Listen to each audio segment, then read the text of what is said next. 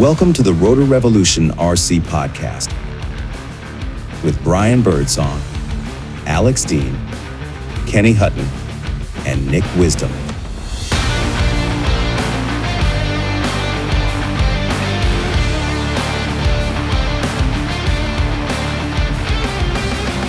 Welcome to the Rotor Revolution. I'm your host, Nick, and we got the uh, usual crew with us here this week. Say hello, fellas. What's up? What's Hello, going fellas. everybody? Every time I laughed every time, Alex, when I was working on the episode, when I heard like "What's flying over here?" I don't know why that just got me every single time from last week. Anyway, what's up, fellas? We're all freshly returned from the Winter Bash Fun Fly over this past weekend, and mostly recovered at this point. And uh, we're going to spend some time this episode talking about the Winter Bash Fun Fly. But we're going to catch up with Brian, who sadly wasn't able to join us down at the Winter Bash, see what he's been up to the last couple of weeks. And we'll talk about the Fun Fly, do some news, and get into some predictions and hopes for next year after that. All right, let's go ahead and get started. So, Brian, first of all, we definitely all missed you. It was awesome getting to hang out with uh, with three of the crew. You were definitely missed. But uh, what were you up to while we were uh, offline in Florida? I was crying first of all, right, because I couldn't go. We did So it I on had purpose. I know, man. I know. I know. I had, and I was telling you guys last week, I had FOMO like a mofo because I really wanted to go, but you know, the I, put, I had to put the wife, you know, as priority number one for that for her event, uh, which went very well. So we had a good time. So no regrets there at all. But but besides that, though, I was able to build the new orange scheme Kraken S. And what a fantastic build that was. You know, all SAB birds are great builds. The manuals, again, are second to none, very good, very detailed. And, and I love how detailed detailed they are too, because you know, there's no second guessing a step, right? It's just very seamless.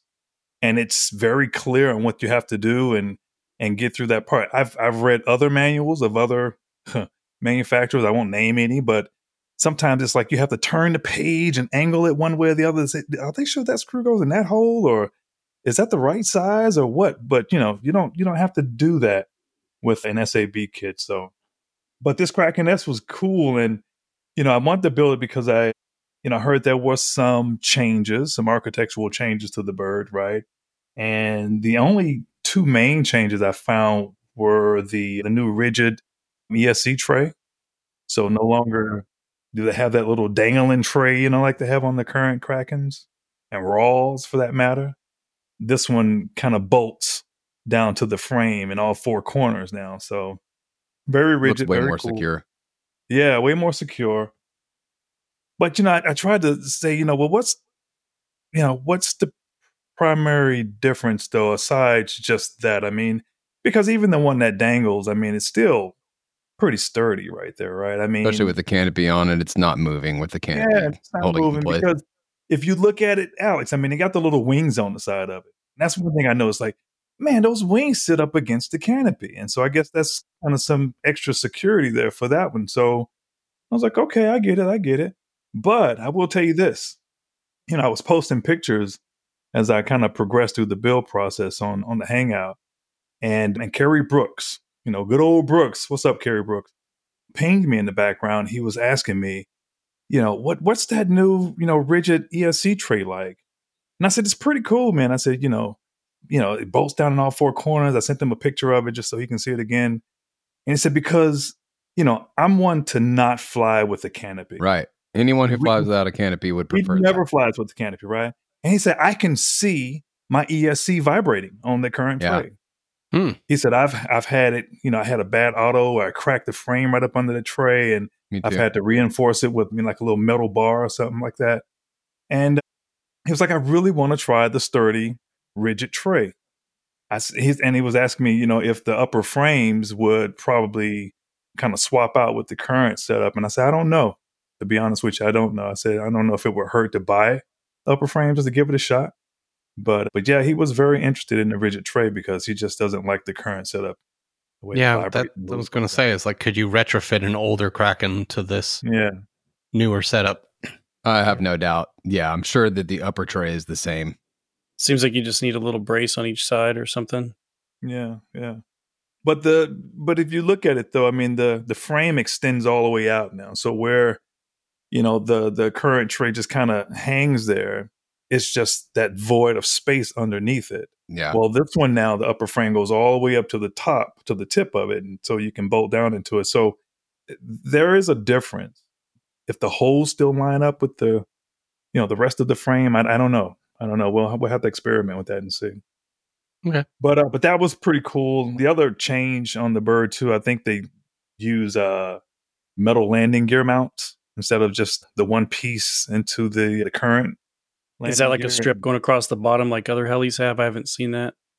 No, they're actually two uh, or four little bra- little little brackets that you uh, screw to the bottom of the landing gear, and then those then attach to the frame itself, the little metal piece at the bottom of the frame, which looked pretty cool. And I, I would suspect that you know it just gives it a little bit more rigidity too from, from having bad landings. Um, the plastic's really easy to crack when you if you just barely. I mean, you have a bad auto rotation and you just touch the ground, you crack that plastic just like that. Well, this is, should probably give you a little bit more resistance to that. So Yeah, that might be more like the old designs on the I saw the couple guys were still if you use like the black nitro and them had they had the slip over design where the original skid slipped over the frame and those were pretty durable, but it's a whole you know, it was a lot heavier design too, like that. Yeah yeah, yeah. So yeah, I mean that was that was fun. you know, but posting those pictures on Facebook too. You know, of course, you you get some good feedback and you get some not so good feedback, and so some folks were were not so you know happy with those changes. Oh, you know, I don't like that rigid ESC tray because you know it, the, the the current one helps my ESC break away easier, right? So now will it will it break away easier, et cetera, et cetera, and you know, and I'm like, well, damn, how hard did you crash? I don't I don't know that I want my Yeah. ESC breaking away. I- I mean, that just depends really on how you mount your ESC. If you're like me and you use like two zip ties and a little bit of double sided tape, yeah, your ESC Yeah. will totally break away. But if you Yeah. bolt it to a rigid ESC mount, no, it's probably not going to break away. Yeah, yeah. You know, one lesson I learned from my Quest crash, and I, I bolted it down, right, was to just use, you know, really high durable Velcro. And that, that goes across the entire bottom of the ESC. I mean, it's so firm. For what I do with, with the F3C, and it's, I'm not like really throwing my helicopter around, it stays put. And if I think, and I haven't done it, but if if I do have another terrible crash like that, it would easily just kind of tear away from the Velcro and and not necessarily get damaged like it did in the last one. So hopefully that'll help that out. But but yeah, but so the Kraken S was fun. It, it was it was a good build. But you know, put putting that bird together, I, I put a, a CGY 760 in it, and when I was setting it up, you know, I, I wanted to learn a little bit more because I never really bothered with um, alarms and the the sound call outs for the telemetry and things like that in my radio because I, I'm a typical six and a half, seven minute flyer for the routines that I do. So I don't really need all that stuff. So I said, well, let me learn it because the community has been asking questions about it. And I want to at least be able to support folks if they do ask questions about it. So I learned how to do alarms and call outs.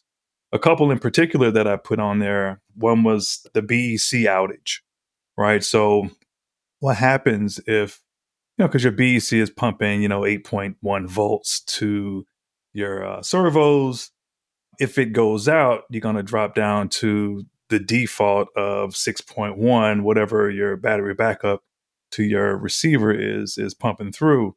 So I put an alarm on my transmitter to say, well, if it if it dropped below seven, call it out. So that that will let me know oh, the BEC is not working now. So put that on there, tested that out. That was pretty cool. You just Did that, start yelling um, that too.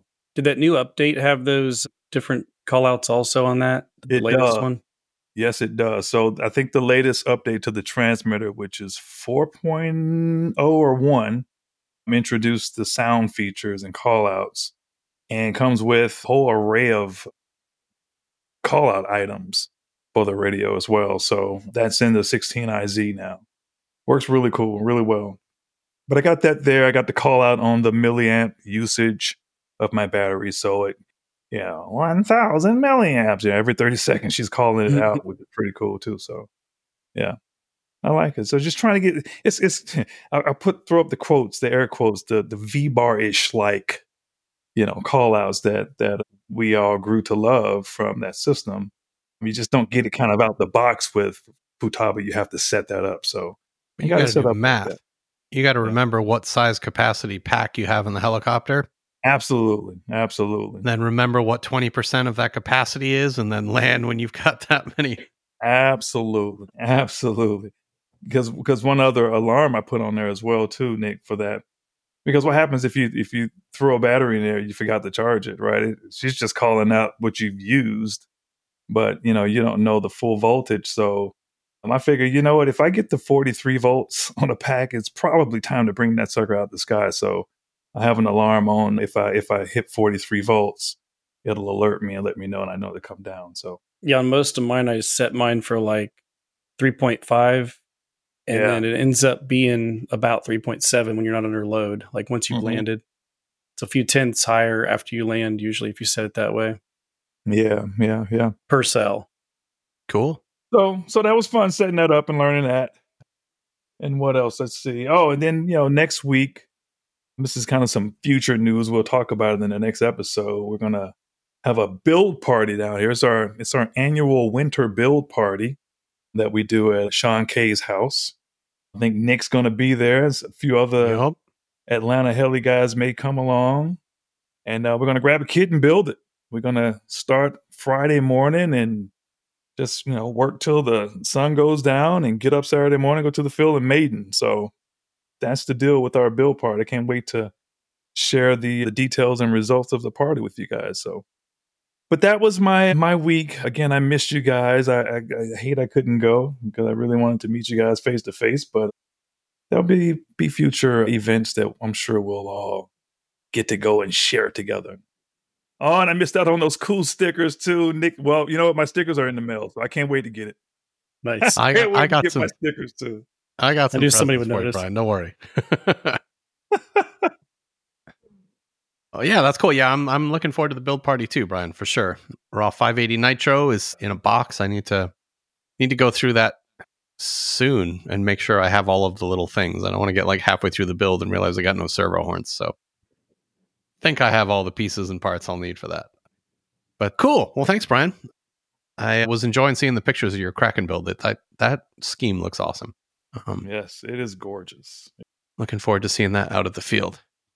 All right, so I think now we're gonna kind of transition to Alex, Kenny, and I, and I think uh, maybe we'll hit on each of us just super briefly on what we did before going to Winter Bash, and then and then we'll jump into Winter Bash. Me personally, in order to get helicopters ready for Winter Bash, I went out to the field and well, actually, before even that, something something lit a fire under me, and I decided I wanted to finish the scale hel- scale helicopter and fly it at Winter Bash. So I managed to get through the last of that on the scale helicopter project. Put a few more windows in, just finished some final details, added a few better canopy attachments, little odds and ends, and then I got a beautiful day to get out to the field in Atlanta with my buddy Chris, and basically brought out the Tron Advance to Maiden and the Scale helicopter to Maiden.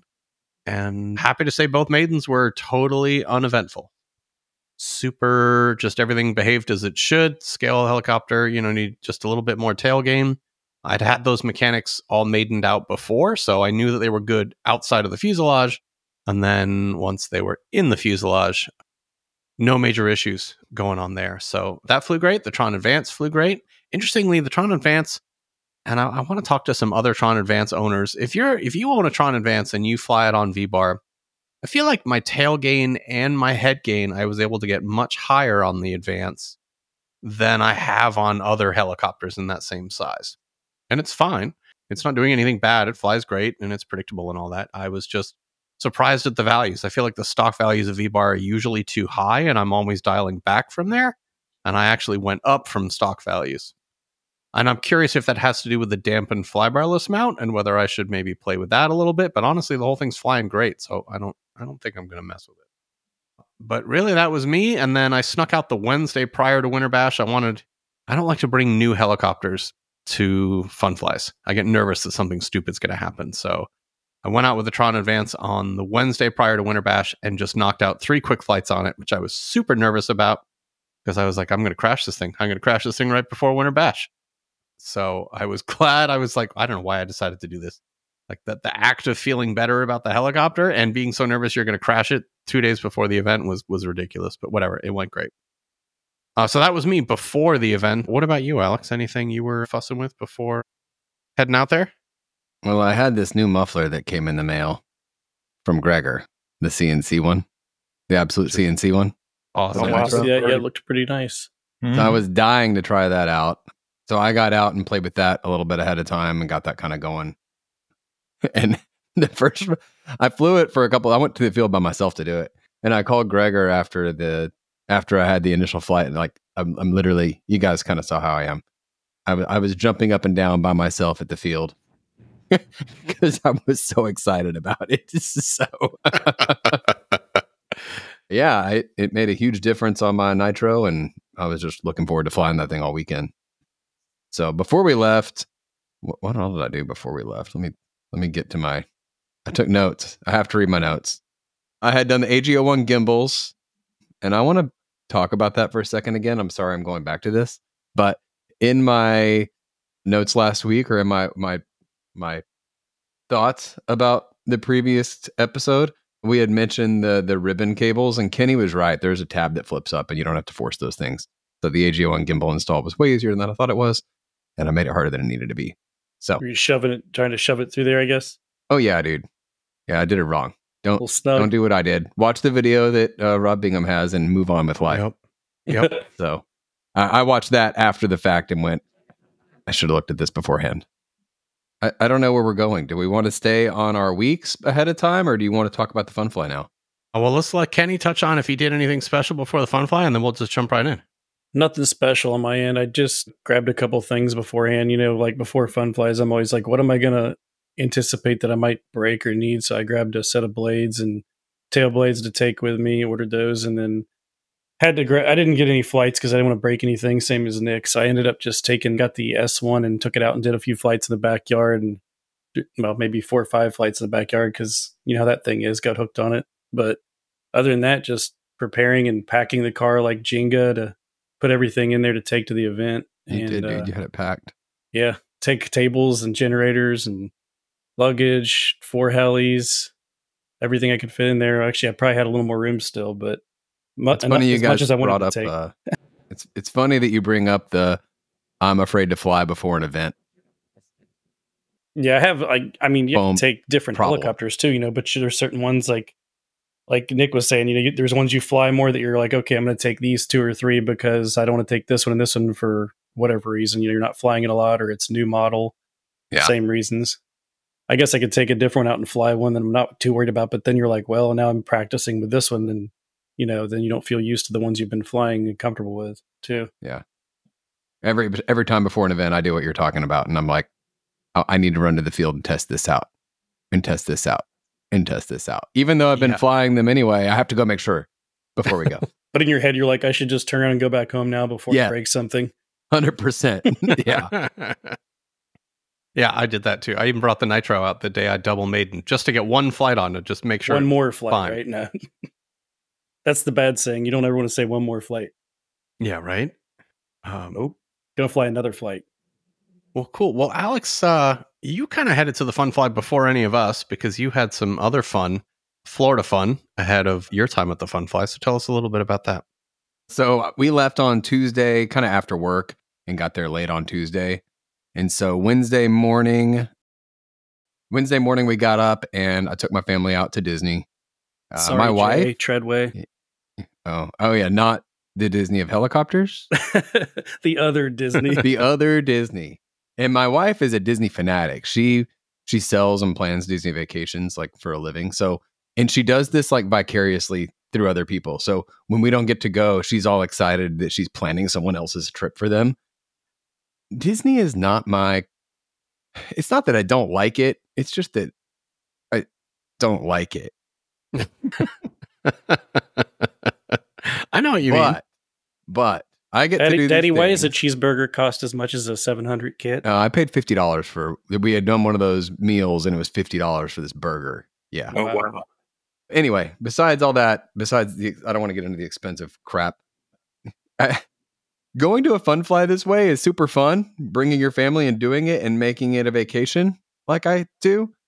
But man, you pay for going to a fun fly that way. Also, it's like it's like the I bought my wife. I bought a new helicopter, and so I also bought my wife a gift to make it Yeah. okay. Yeah, That's what this is. It's the same thing.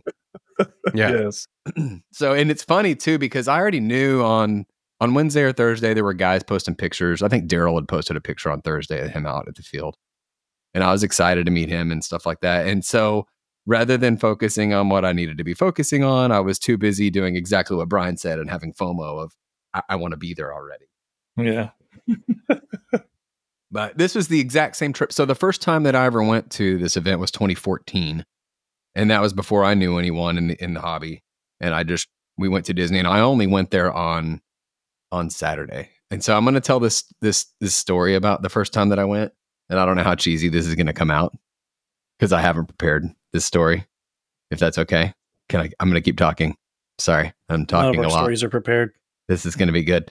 I think my wife tells this story really well. So the first time that we went, my kids were very little, and they we like did the thing where you stand in line to meet the Disney princesses. Okay, and that means you stand in line to meet at the time that the the Frozen person Elsa Elsa from Frozen, and we stood in line to meet Snow White and Cinderella and took those pictures, and it was great, fun. And then Saturday, I got to leave and go do what I wanted to do. And I was pumped, dude. So when we were standing in line to, to take these pictures, I was prepping my daughter to have these stupid things to say because at Disney, they have to interact with you in, in a way that is fitting for the role. Like they can't come out of character. And so I was just trying to prep her to say stupid things to him to get him to have to answer some awkward question. But she wouldn't do it. So every time we got up there and it was her turn to talk, she would just sit there with her mouth open, like, uh, hi. And that it drove me nuts the whole time. So we went to the Fun Fly, and I've been watching all these Smack Talk RC videos and watching videos of Bert and Kyle, Stacy, Kyle Dahl, Bobby Watts. All these people were there in 2014. And Bert is on a Segway and rolls by me, and I wanted to say something to him, but instead I just stood there with my mouth open, like, ah. and, and and the same thing happened with like pretty much any of them. Like I walked down and kind of saw the tables, and I just kind of stood back by myself and didn't say anything. Yeah. And my wife asked me when we got back, when I got back to the hotel, she goes, "So did you get to talk to these people that you've been like oogling over on YouTube videos or online for for a long time?" And I go, "No, no, no, I couldn't do it. I was too shy." She goes, just stayed back. "She goes, did you see all your princesses?" so in my family, that's kind of been a running joke that going to the fun fly and seeing the pros or hanging out with whoever that you've been watching or your princesses. And so she knew this year, this is the first year I've gotten to go there and really know people on the East Coast. And she goes, whenever I was leaving, she goes, It's okay. You can hang out with your princesses. That's So- funny. yeah. Uh, first part of the trip was just Disney and then us being princesses at the field. I was going to say, I think you may now be a princess. I don't know about all You've that. graduated. Oh man, but yeah, uh, it was it was a good time. Closest Doing the we get family is tippy toes when we're flying, leaning forward, trying to concentrate. That's exactly right. You notice it too. Do you ever look down the line at whoever's flying next at the next flight box and they're like, they've got the body English going on. They're leaned way in. I saw a couple look like they were going to fall forward at any moment. I think, did, I think I saw Dima doing that really well. I do that. I'll do that in a funnel. You're like shifting your hips to try and get the helicopter back in the pattern you want Yes. it to be in. Yes, I do. I do that too. Yeah. I do. One thing I learned from a, one of the guys at our club was he would cross his legs, and it actually helps. Like if you're having trouble concentrating and stuff, if you just like stand on one and cross your leg while you're standing there, it takes your mind off of stuff for some reason. Don't ask me why. You'd have to try Huh. it and see. I haven't tried that. You know, like cross one leg over the other, kind of like your uh, crisscross legged kind of deal, and you'll actually. It kind of, I guess, it changes how you're standing or thinking somehow. Don't ask me why, but Hmm. you'll have to experiment with that. If you're getting tensed up, you know. I notice there are times when I relax and times that I'm very tense. And Yeah. it's much more fun to be relaxed, even though I'm still shaking, relaxed. I think that does it for some reason, and you just have to try and let me know if that works. I will I will give that a shot. Well, my travel to the event was pretty chill. It's just a six hour drive here. So I just left at like 6 a.m. on Thursday morning and was at the field by like 1, 1 o'clock, 2 o'clock, something like that, um, with stops and stuff. Took my time getting down there. And there was a, you know, decent crew there already. There were maybe 10, 12 guys there at that point. Uh, kind of setting up the fun fly, and we just dug in and started flying. So set up the Got right tents to it. and just knocked out I don't know five or six flights on Thursday. Yeah. Um, was chill, low key, no real you know organization yet because there just didn't need to be any, and it was fun. So just hung out a little bit with Sean and Dima, and I'm trying to think who else was there Thursday. Gator was there. Daryl was there Thursday too, wasn't he? Oh, yeah, that's right. Daryl was there Thursday. That's right. He got there Thursday morning. He like red eyed in, which uh, Yeah. This is the thing, right? We do these bizarre things to ourselves. We get no sleep. We get up at five a.m. Daryl takes a red eye from L.A. to get to the the fun fly because we want to like go play with our toys at the field. It's awesome. Nick was like the know, guy It's at the weight room. He was like the guy at the weight room when I showed up on Friday. He's like, yeah, you know, like standing there, you didn't need to lift weights because he'd already done it on Thursday you know, before we got there. you guys can fly. I already got my six flights in. I did fly less and less as the weekend went on. It felt like I flew a lot more Thursday than eh, maybe Friday was about the same. But anyway, but it was a good time on Thursday, and then just sort of got set up and then left as the sun started to set. And Man, and the that was- sunset there came, snuck up on you fast. it really did. There's some fields I feel like you get this like weird low angle light for a really long time, but no, it's just kind of just it's like someone shuts the lights off. And, It's and it was lights down, strange. mosquitoes up. I think a lot of it had to do with the cloud cover because, and maybe it's just the time of year too. I hate this time of year. We're almost to the winter solstice, and I like counting down the days to when it's going to start being a longer day again. Yeah. You know, they were right about that. The mosquitoes only stay there for like 40 minutes or 30, and then they just vanish after like Yeah, that was 7 strange. or 8. Weird. So what Kenny's talking about is there was this time they let us know you do not want to be outside at said time for about 30 minutes. You need to go into a trailer or go in your car and get something to eat because them skeeters are going to be out in force. You have like a 45 minute window. They, they're crazy, and then, then they just. Dude, it was so crazy that I was out there at, one- at one point doing something with someone and I was literally having to like jog in circles because they were so thick you're breathing them in. Oh, It was Wow, really terrible. insane. There I just wasn't make sure not to leave people my car open. Like they get in your car if you leave it open too long while they're out, but then they just Yeah. vanish. They were thick. Maybe that's like feeding time or something. Yeah, they were feeding time on us. We were their Disney buffet. I did. Speaking of sunsets, discover maybe a new fun fly favorite thing. I don't know. We'll see how often I bring the scale helicopter with me. But that would be when I would fly it every day. Was at sunset. So starting to get dark. The lights on the scale helicopter show up really well, and it was you just have more like this blades to chop them up with too. That's Yeah, true. But it was just really relaxing to kind of close out my flying day with the scale helicopter and just kind of hover around and do some lazy patterns. I don't know. I really enjoyed that. I liked the look of it against the sunset. Uh, it was just, I don't know, it was just super chill. It's a nice way to start some days. I did some early morning flights with it, and then it was great to end the day with that with that helicopter. So I talk because- about. Go ahead. Sorry, Nick.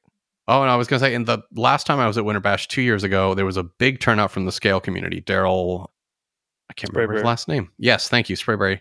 And a whole bunch of other scale dudes had all come out and were down one end of the field flying, and we were all walking down there to see their stuff. But there was only one other guy I saw with a scale helicopter, so that immediately made the quality of mine look better than it really is. Um, Yours look great. and Yeah, uh, both, they, really guys both had Yeah. equally nice looking scale helicopters. um, so that was fun. I enjoyed that that sunset kind of deal. I uh, at the end, I I had a magical time. I would say, like that middle school magic thing that I talk about for Heli Rodeo. Man, I just had I can't tell you guys how much fun I had. So at the event, they had given us wristbands to wear that when you registered. That was your thing that let them know you're registered instead of wearing a tag or something like that. And I got down to the end of the gate, and you had to get out of the car and open the gate. It was about eleven thirty at night or so. And I just stood there at the gate, like looking at my wristband, like I don't want to walk out of this place. It was really, it was really cool. I really enjoyed being there this year. Thank you for Steve and you guys for putting it on. I had just the best time. I did too, man. It was I don't know, there was a lot that that was just worked out on that fun fly. I know I didn't hang out and do any night flying, but that was because I was staying kind of like 25 minutes away. Yeah. And you would just like you would leave as as it would get dark and you would like do the drive and you'd go shower and then you go out to eat and then you just didn't have the energy to go back to the field or whatever. But we stayed at the field yeah, Saturday been night there. and had pizza delivered. nice. So I Um, flew before Kenny got back, I think, that night. But taking off for dinners meant that Sean and I stayed at the same hotel, so we had a lot of like just nice, chill, long meals and just like great friend hangout time. But it also meant that like the fun fly was also a much needed vacation for me. Like I feel like I was well rested, which never happens at a fun fly Because Mm, you were back early. Yeah. I was Uh, up late every day. and I was excited to get to the field every morning because I was like wide awake at you know five thirty six and like getting up early and ready to hit the field nice and early. I don't know, so it was awesome for in that regard. But yeah, man, it was just one of those really great events where just had so much great time having great conversations with people, just lots of awesome hangout time, and I didn't fly as much as maybe I would have wanted to, but it's because I was having so many amazing conversations with great people. Yeah, and I tell you what, guys, I mean, there was a lot of content on the various Facebook groups of this fun fly. I mean, thanks for putting all the videos up. Mean, I videos from everyone. So it was like everyone was there, you know, not being there. So it was it was cool. I only make the videos and stuff like that when I feel like doing it. So if I'm just I'm having that good of a time that I feel like everyone people need to know how much good I don't know how great of a time we're having. I don't do it. I I feel like sometimes that stuff comes across as look at me, I need attention, but I hope that's not the way it seems. Like that's not why that's certainly not why I do it. I just want to promote the hobby and I just love the hobby. Yeah, yeah, it was great. No, I, I don't especially loved the segment you did on Manny Nito's toolbox too. That was really cool. And we're gonna we're gonna talk about that again. So Very Yeah, we will. Yeah. we'll see. What about you, Kenny? When did you get in? Yeah, Thursday night. It was pretty late though, so I just went to the hotel. You know, it was like seven thirty or eight p.m. There wasn't much use to drive to the field and then go back again. It's about twenty minutes each way.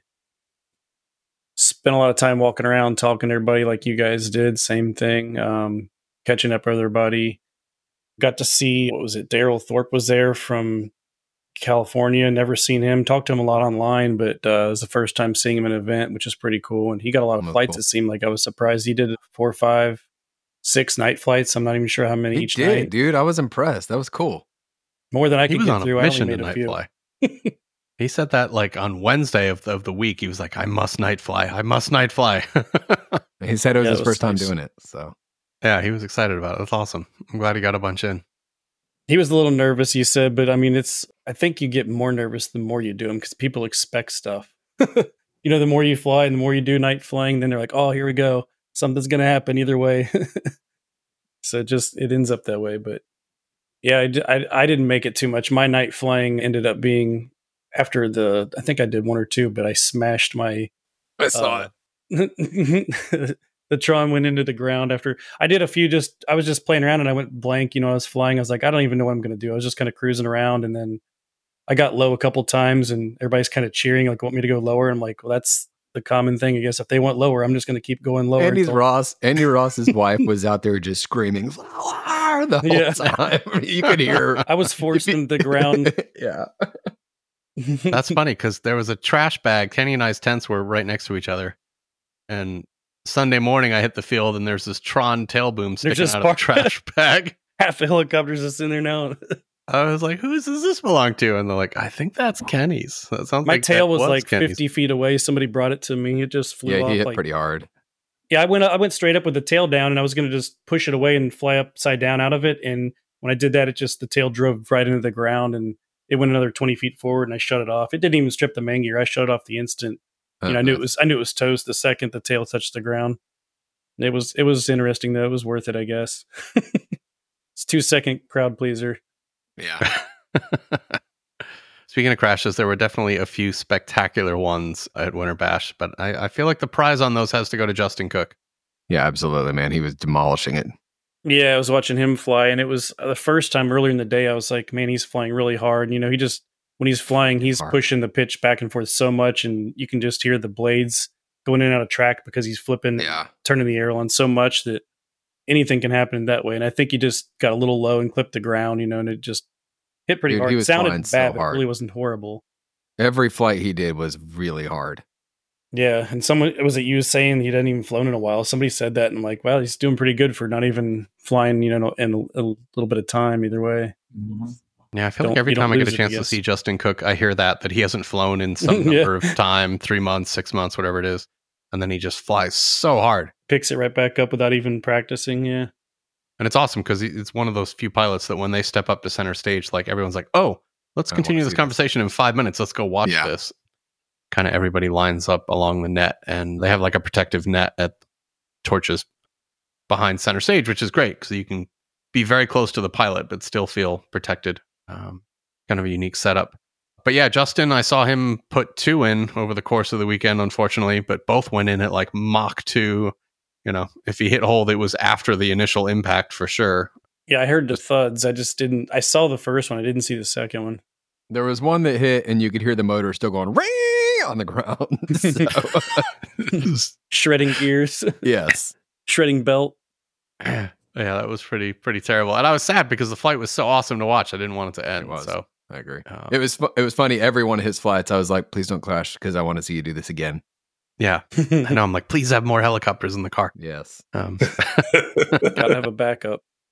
And seeing Uh, the scales was cool. I remember what was the other guy's? Was that a uh, Black Hawk? The other guy had. I don't know. I saw like a white sort of executive looking helicopter down the flight line, but there might have been one I didn't see. Maybe I did see another one that someone wasn't flying or something. I remember seeing a different one too. I feel bad for not remembering everyone's name that I talked to and met because we walked up and I was. You're busy the whole time at an event, or at least I feel like I am. There's no downtime, and you meet so many people, and on something like this where you have a platform, you want to talk about it and tell them, "Hey, it was great to meet you." So, if we're not saying your name, I'm sorry. Yeah, I think that's universal. There were a lot of great conversations. I super appreciate everyone that came up and said like, "Hey, love what you've done so far on the podcast," or you know, otherwise said something nice about it. That was awesome. Great to hear. Yeah, it was. I felt like I had so many great conversations. I don't think I've ever talked this much at a fun fly, and I've had great times at a lot of fun flies. But I don't know. I was just.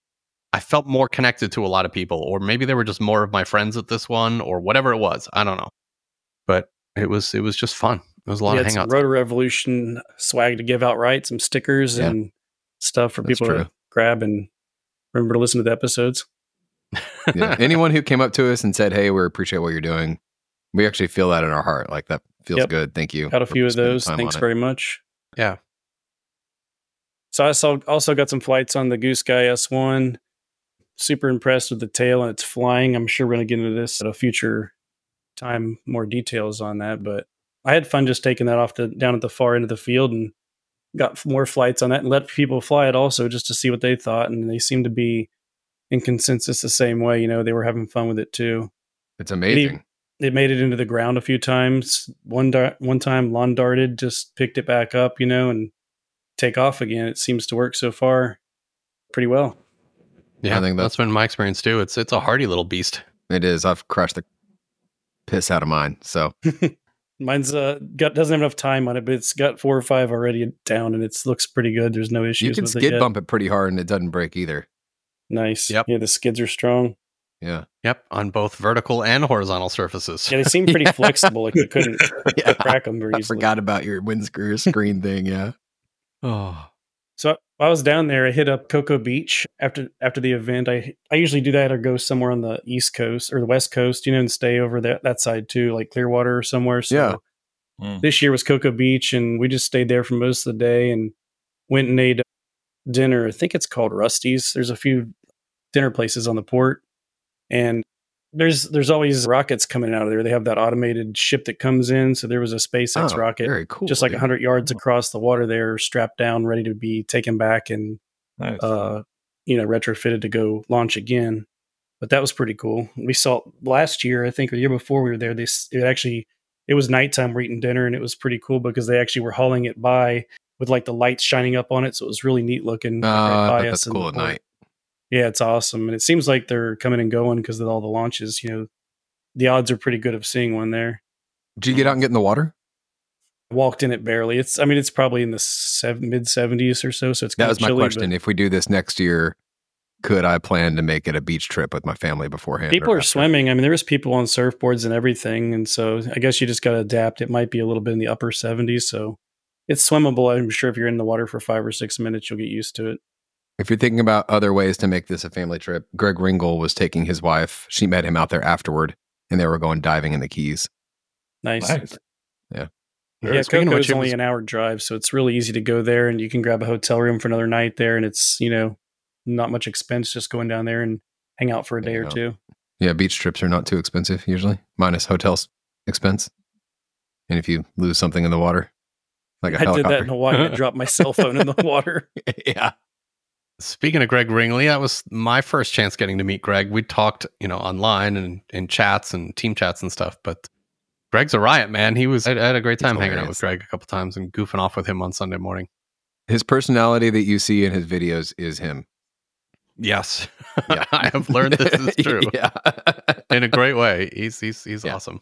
No, he's uh, enthusiastic. Him and I, I spent a lot of time flying with him. So we'd be sitting around and then I'd look at him and go, let's go fly. And him and I flew, we each spent, I spent a little over a gallon because Nick, I borrowed a little bit from you, but not much. And he spent a gallon on nitro. So Awesome. super cool. I wish I had spent a gallon of nitro, but my nitro continues to frustrate me. And I don't know what to tell you about that. I saw, I, there was, I had no advice for you. well, to make a long story short, the problem I thought I'd solved on the Nitro, where it continues to lean itself out, is kind of inconsistently, which we thought was related to fuel tubing. When we replaced all that, it behaved itself for like a solid day. Now we think it might be in the carb. So I'm going to replace the carb. I'm just waiting on one to show up from RC Japan and see if that does it. But it was flying okay. And then it started to just lean itself out and we landed and we'd richened it up and it would lean itself out. We, and it. eventually I was just like, you know what? This is making me grumpy and I don't want to be grumpy at this fun fly. So no more nitro for the rest of the fun fly. I Ah. only flew my nitro until Sunday night because my nitro wasn't working anymore, and I can talk about that if we want to, but I don't really want to talk about it. There's So those my- temperamental nitro things I was talking about. No, no, I'd buried mine. I buried my nitro because I didn't strap the battery flop. The, the connector to the battery was flopping, and it's an EC3, and it flopped out. And so it was fortunately not coming at us and pointed straight at the ground, nose down, and the motor just sat there running. I guess I'm going to tell the story. And so yeah. it proceeded to chicken dance a little bit. And I just stood there like flipping the switch like I was going to turn it off with my mouth open going it, it was that surreal out of body experience where you're you're like Yeah. transported and you're standing to the next person next to you but there was no one next to me it was just me and Greg standing Somewhere on the west coast, Gregor's hair is standing up on his skin right now. Yeah, while you're yeah. crashing. Yeah. And so it, it it it finally it didn't chicken dance for long. It sat there and started burning the clutch up and you know you could see the bell housing like getting red hot. And I still just stood there looking at it, not going Gee. over to try to shut it off. I was too busy going, is this really happening right now? Like right now? And Greg was fortunately standing next to me and ran over there and shut it off for me. That's like And- stage nine when that happens, when it starts glowing. Yes. I was waiting for it to explode or something, right? Wow. But I was very fortunate. It landed pipe side up. The pipe's fine. Uh, actually, the helicopter's in pretty freaking good shape. Well, that's good. Considered. Yeah. I plan on replacing all my servo horns. Yeah. But that would okay, be so terrible. that thing crashed, and then my really one of my, on my I got two flights on my electric. Nick, I came down there to you after I crashed, and you saw how bummed out I was. And I was like, let's let's go fly something. And I flew my electric once before we knew it, night flew, and then it fe- I felt so disconnected from that electric model. It was just so fast after flying my nitro all weekend. Flew it so well. It was ahead of me the whole time, is what I felt like. was it an angry flight Uh, no, because of the yeah. nitro? I mean, it was a badass flight. Wasn't angry. Uh, I will say, from a from a podcast perspective, there was a moment, and I think it might have been that flight. I forget. There were a number of times where Alex would come down and be like, "Let's go fly," which was awesome, and Kenny too. But I'm standing there watching you fly, Alex, and I was like, "Wow, Alex is really good," and watching your transitions and some of your reversals, and it occurred to me that how you flew had never entered my brain when we were Mm. having conversations about you joining the podcast. I was just like, I just sort of, I don't know, just sort of assumed you must be okay since you were on the BK team, and it just, I don't know, it didn't enter into the conversations we had on the phone. We're all about. I think the I felt the same way 'cause I Energy. haven't seen him fly before either in person. they were about other things, right? And then I'm standing there, I'm like, wow, this is awesome. so I really enjoyed watching you fly. Like I'd seen Kenny fly before because we'd been to Fun Flies together. So I don't know. It was just this funny moment where I was like, wow, this is cool. Like Alex fun. is going to have cool stuff to share about this because like yeah. you were just, I don't know. I like the way you stitched moves together. Your transitions were, were, were, were fun to watch. It was super enjoyable to watch you fly. Mm, Thank you. And even on my notes here, if you read, it says Alex will now say something very humble. Yeah, like I don't ever feel like it's a great. So thank you. it was It's- super it's funny though because anytime you watch a flight video of yourself, I don't know if I don't I don't know. I critique myself, and I feel like I'm trying very hard to put it in a certain spot during a maneuver, and it never crosses the line that I really want it to be in the whole time. And so I spend a lot of time trying to be precise about stuff, and sometimes I think it'd be more fun to just smack it around and not worry about all that. Yeah. And the same thing, if you think about it too much, then you kind of you get out of like your normal flow and and when you're flying and stuff, and you're out of track of what you were going to do. Well, anytime you're at an event and you get nervous, you forget what you know how to do. Exactly. Yeah. So- And I, I want to talk about this a little more when we get into goals for next year because it'll make sense at that point. But but yeah, and then Kenny, it was great to watch you fly as well, man. Yeah, you just Kenny, you have a great, very man. sort of precise and aggressive style, and it's fun to watch. And Thanks. Yeah, I did okay during the day, but when the lights went out, it was a different story. Oh, I thought your night flight was good, dude. See, I think the same thing about my night flight. I hated it. And Kenny, I thought yours was great. I just went blank. I can do a bunch of stuff and then forgot everything once the lights went out. Sometimes I think it's because of the time. You know, you stand around waiting to fly. Sometimes, like you're ready to fly, and then like five people are lined up. So you're like, okay, I'll just wait. And it's like 40 minutes later, and you're not even ready by then. You're like, okay, I've already, you know, been talking to people and doing this, doing that, and now you're not ready Right. to fly. So I just kind of lose track that way. Also. or you've decided I really just want to have a drink at this point, and I'm I don't I don't. I'm so ready to take a break, drinking. and then Yeah. then you end up flying anyway. Yeah. And they had a time limit. You know, they had to ta turn the lights off at like what was it, ten or something? So or nine nine thirty, something like that. So you had to kind of I think it wrap it up by then. But dude, people were enthusiastic about it the whole time. It wasn't But like it that's was bashful. plenty of time. Yeah, it was. Everybody was just back to back taking turns and seemed to work out fine that way. You know, not going super late into the night anyway. There was someone there with a Nimbus. I think it was a Nimbus that was just killing it, dude. oh, Was that was that James Patrick uh, Palacios. Okay, somebody else. I think Jesus, dude. I wasn't there at night, but James was the guy flying the, the Nimbus a lot. The no canopy Nimbus, the red boom. Yep, yeah, that's James Palacios. I Good probably said his last dude. name wrong, but it is James. He was just killer at night. That's awesome. What about any interesting conversations? You get to meet anyone that Well, this is the first time that I got. I mean, I've met Manny before, but this is the first time I really had time to sit there and talk to these people. So when I got there, Morgan Shaw, he was there and he kind of offered to help me. In other words, he gave me a place to put my stuff because I didn't have a table and he let me use his generator. He was like super freaking helpful. Without him, I would not have had everything going as fast as I did. And I got to talk to him about the business he does and what he used to do and his kids that were there and all that stuff. That was super cool. I've never gotten to talk to Bert ever, really, outside of whatever is in the team chat stuff and hang out at an event he was at. So for me, that was that was pretty exciting. I laugh, but I had the same experience. I, you know, for the first time had a chance to talk to Bert face to face. Like we've messaged before about podcast business, you know, news clarifications or, you know, boring stuff. And I got a chance to talk to him face to face, which was great. And I totally dorked out and said, Bert, I'm totally self taught and I learned from watching you and Bobby on Smack Talk on YouTube. So For sure. thank you for doing those. They were, you know, they made a huge impact. Yep. So um, Yep, they were good. that that was that was definitely a highlight for me as well.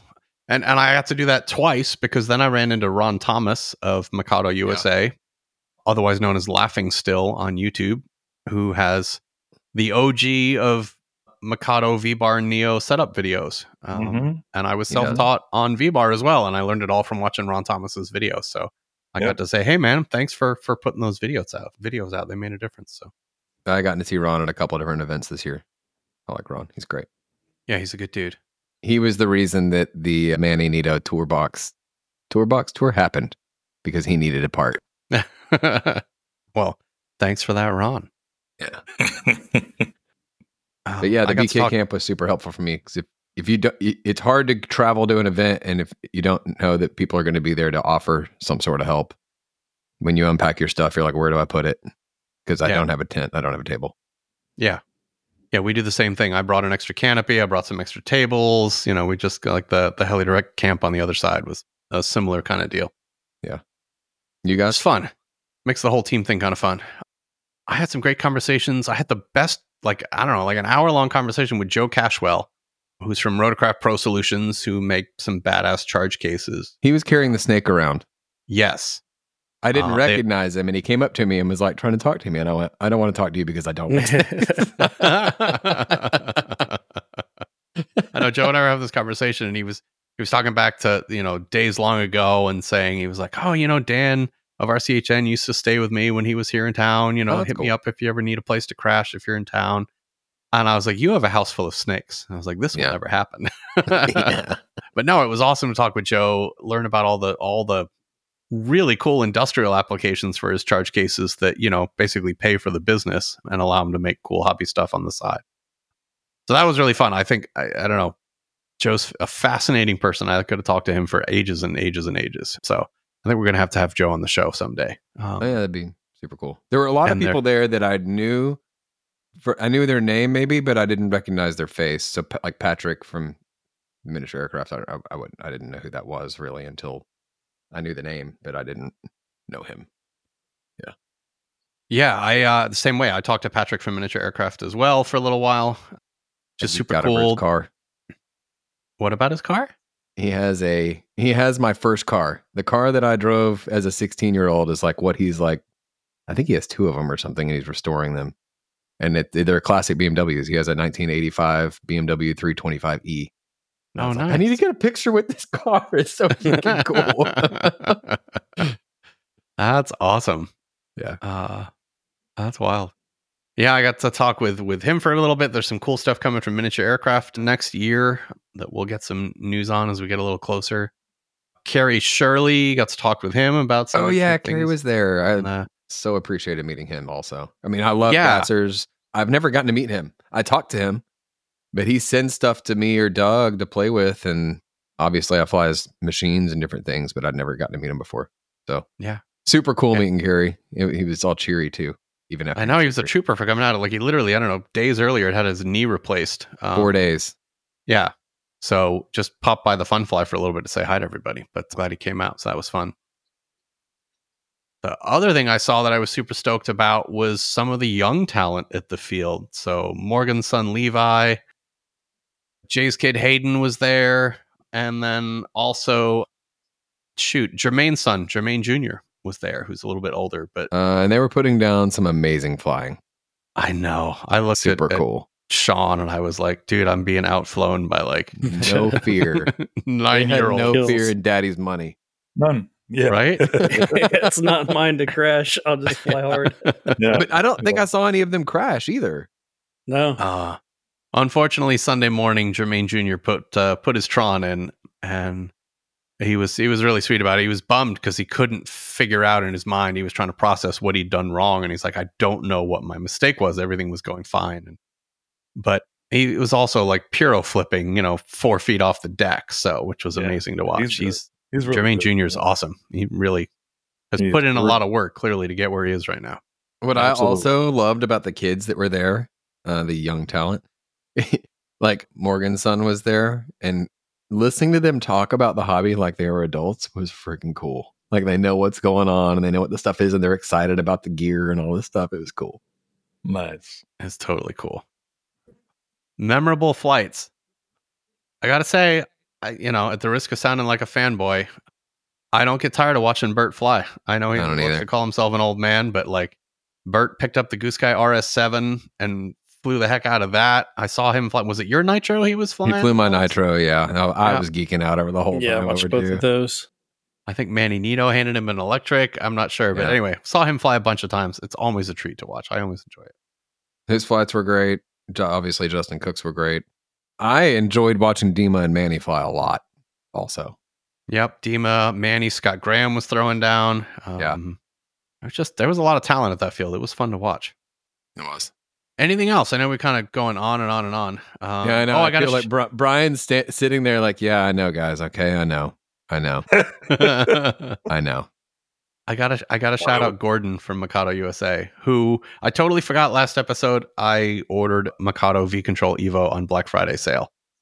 Decided to give it another Slate try. Blue. Uh, no, I got the black one. Oh, I, oh, Sean had the blue one. Yeah, Sean had the blue one, and it showed up at Mikado USA on the Friday of the Fun Fly. And Gordon messes me and says, "Hey man, you want me to just deliver this to you at the field?" I was like, "Heck yeah, I do." That's Um, so he handed that to me on Saturday, so that was awesome. Oh, Frank Mordias was there too. We didn't mention Frank. Oh yeah, Frank was there. Uh, who I mean, I guess if we're going to mention everyone's name, we. I know we could be here all day. Right, Tom Shin yeah. was there throwing down. Yeah, Uh, absolutely. bunch of the A main guys, you know, Frank and Scott and Mike were there. I don't know. It was just it was just great community fun fly. Uh, Patrick Mock, one of the club members, I had some great conversations with. Steve Shaw, who I finally made fly on Sunday because I'm like, you've been working your butt off. Let's see you fly something. That's good. Um, so we got to hang out while he flew on Sunday. Great to see Steve. Had a bunch of fun conversations with him. Fun to see the Free Fall RC podcast guys. Hung out with Kevin and Andy from that podcast for a little while. Um, I talked to Patrick at length at the end of the f- event. Him and I are into the same kind of music, which is weird crap. So I'm a, a big Steven Wilson Porcupine Tree fan, and he is too. We sat there and talked about it. Nice. so all in all, if you can't tell from hearing us get this far, you should put this fun fly in your calendar. Perfect weather, you know, very basic field, but you know, all the things you needed a fun fly are there. You know, there's RV camping and and a shelter and Porta Johns on a field. And a great way to end the season. Yeah, it's Yeah. a nice warm way to escape the impending cold weather if you're where I live or somewhere up north more. I know. I was super appreciating that weather. As I drove home, it was like torrential downpour once you got out of Florida, and the temperatures were just dropping from like 80 degrees when I left Dude, to I was like thinking about Kenny 40 driving degrees. in that the whole time, going, I'm so sorry for Kenny. I didn't get any rain, but it did drop and drop. It was like 35 or 4 when I got home. Oh, yeah, it was terrible. The drive home on on Saturday, Sunday afternoon. Sorry, was awful. Oh, and Kenny, you had your wife weather. there too. It was cool to meet her. Yep, she's she comes to some depends on where it's at or what we're doing, you know. She'll How come did to you like every other her to get in a car for 12 hours? I, I don't know. I mean, I think She's you used had to it at least a moderately good time hanging out with people. Yeah, that's our eleventh time down there, and it's like almost fourteen hours. So you can do the math. It's like twenty four straight days of driving if you add all those up. I guess that means it's worth going, right? Yeah, I guess so. Absolutely. Goosky RS7. We all got to see that at the Fun Fly. What did you all think of that helicopter? It was pretty sexy. It looks pretty nice. It looks like a number of different helicopters had a baby, which is great.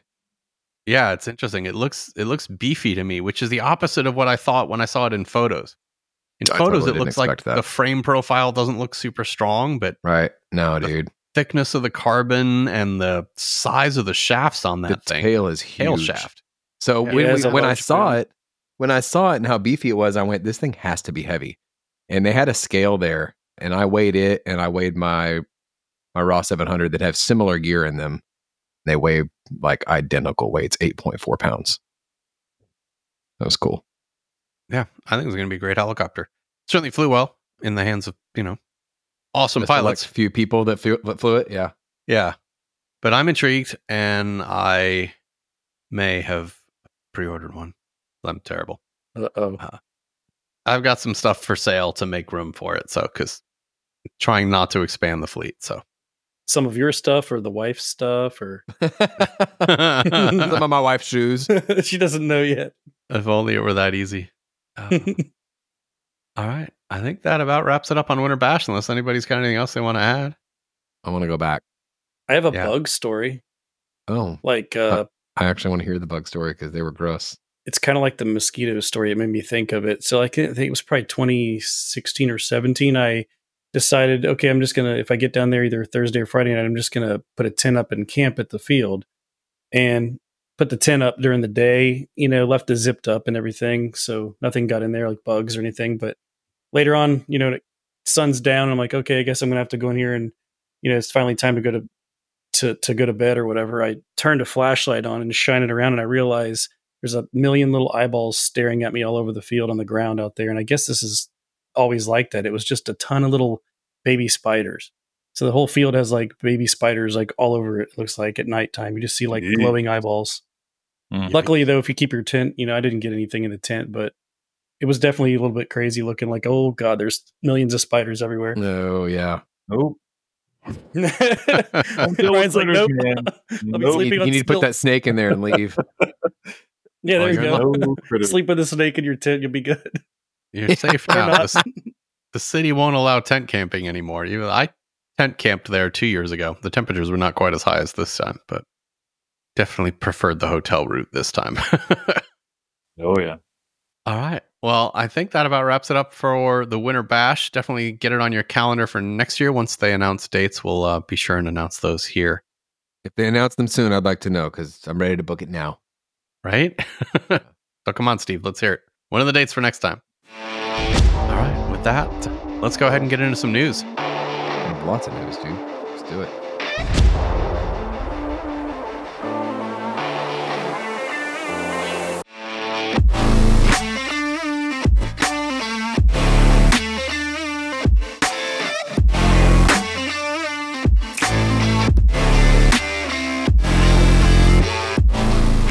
And now, with all the news from inside the RC helicopter hobby, we bring you the Rotor Report.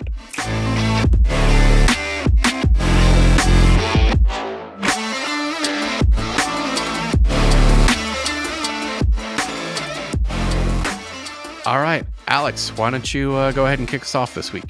Man, big news coming out of Blackout Mods gas powered helicopters. So they have, he, he's been kind of working on evolutionizing his design for the XL Power, the V2 gas power conversion, and there is a new monocoque design. And if you if you aren't familiar with gas powered helicopters, I don't think you're going to see exactly why this is as big a deal as it is. And it's not just because it's a monocoque design, but one of the things that has, has been happening through the design and the changes that have been going on in gas powered helicopters is if you remember the original Align conversions and things like that, or the Protos or whatever it is, the engine's way down in the bottom where the landing skids are. And there would have to even be a tray on or a plate or something on the bottom of the engine to try to keep it from getting blast grades glass grass grass blades up inside of the fan because it, it was mounted upside down and then we've seen with the xl it was kind of the first time where the engine was moved up farther toward the nose of the helicopter but also up up higher giving it a better center of gravity and if you look further at that monocoque design the engine is now upside down to where the fan is on the top instead of the bottom which means the mass of the helicopter is now in line with the boom. So this thing should roll really well.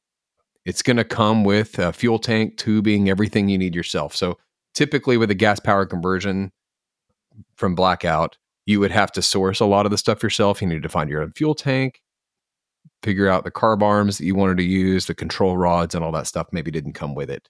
So this is going to be a different conversion from them it's going to be kind of all inclusive. So the o- the only parts left now from XL are the head and the tail and the boom is basically it. It'll be a really unique thing coming out coming out from there. I'm I'm sure it will not be cheap. Is the, is the thing that concerns I'm, I'm sure a lot of people with something like this because you're buying a helicopter and a conversion kit.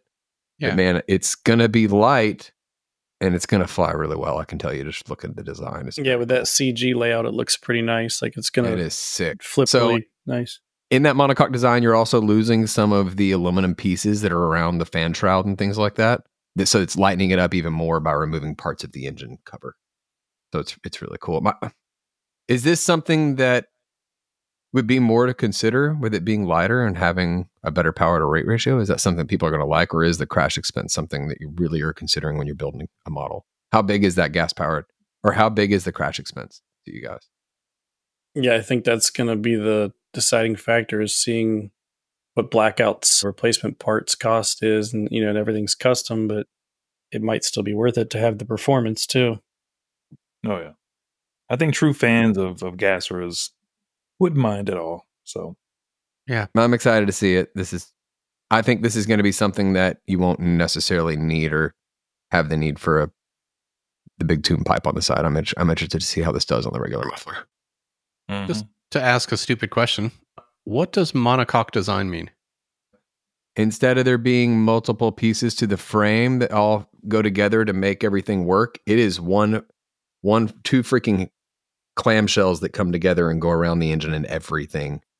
All Kind of like the lower halves of the M7. They're coming out with like a molded design, I guess. Yeah, it's gonna be all big one molded molded pieces that are curved that go around the engine and everything. It's really cool. Cool. I mean, it might be expensive, but dude, this is some really cool stuff that he's doing. very cool.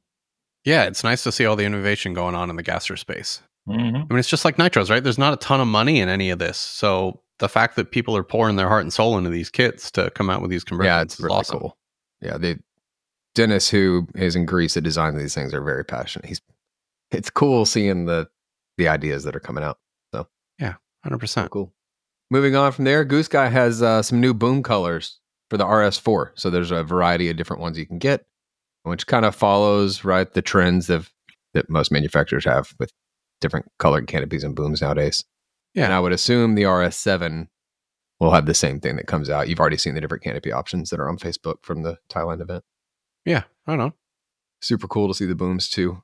I'm gonna add in there if, if I saw today that Goosky also released the Ben Storick and Jamie Robertson canopy editions for the S1 with their so there's a blue one for Ben Storick with Ben Storick's uh, signature on it and a red one for Jamie with Jamie's signature on it. Oh, that's fun. I missed that. I saw the red and blue, Yeah. but I didn't notice that they were Ben and Jamie editions. That's cool. Usually, if you're buying an edition like that, a little bit of the money that you're spending on something like that goes back to the pilot. So it's a great way to also support the pilot that you like. I know it can't be much on a little canopy thing, but I still think it's cool that Goosky's doing that. That's I want to see a video release of them actually signing that little canopy. That would be interesting. I, bet, I bet we can get that. I bet. I bet we can get that done, dude. we need to uh, see that. Pre-orders are now available also for the Goosky, the 700, the RS7. And like I said, I did get a chance to weigh it. it, it it's about the same as a a standard raw 700, but with some pretty beefy parts on it. Pretty cool. The kit without blades is 799, and if you want a kit that comes with Azure main and tails, it's 899, which is pretty freaking reasonable. Yeah, it seems in line with just about all the other 700 kits on the market. So we expect that to be around if you pre-order. Hopefully you'll get that one in February. I have not seen the price on the OMP M7, but if you Google it, there are placeholders out there on the Buddy RC webpage and it lists it for $9,999. So Yeah, we don't know like, exactly um, when it's coming out. From what I saw, it looks like the kit, if, if it's coming as it's described, it's going to have RotorTech Ultimate 700 blades with 106 tails on it. Nice. And I think the Sunny Sky motor, the 4530, uh, 518 kV, will be coming with that kit also. So it should be Oh. a nice package. That is a nice package. If they're able to package it like that. Motor and important. blades. Interesting. Yeah, you haven't seen anything like that f- except from Align, pretty much. Yeah. Although Tron's starting to play with super combos now as well. Oh, I didn't see that. Didn't Yeah, see they've got a, a yeah, there's a couple. yeah, they got like a motor. I think it, their own brand motor. I'm not sure who's making it for them. I think the dynamic comes that way. yeah, yep, or it is optionally available that way. Yeah, you can still buy it without. Cool, right on, man. I don't know. I think I got a feeling the Goosky is going to sell really well, but we'll see. Curious to see what happens when it gets in the hands of, of everyday modelers and how well it performs. I would like to think that it would sell well also, but we are starting to get into a crowded space with all the 700 models that are strangely available all of a sudden. Our shelves true. at home are going to become crowded, probably, is what's happening, right? yeah.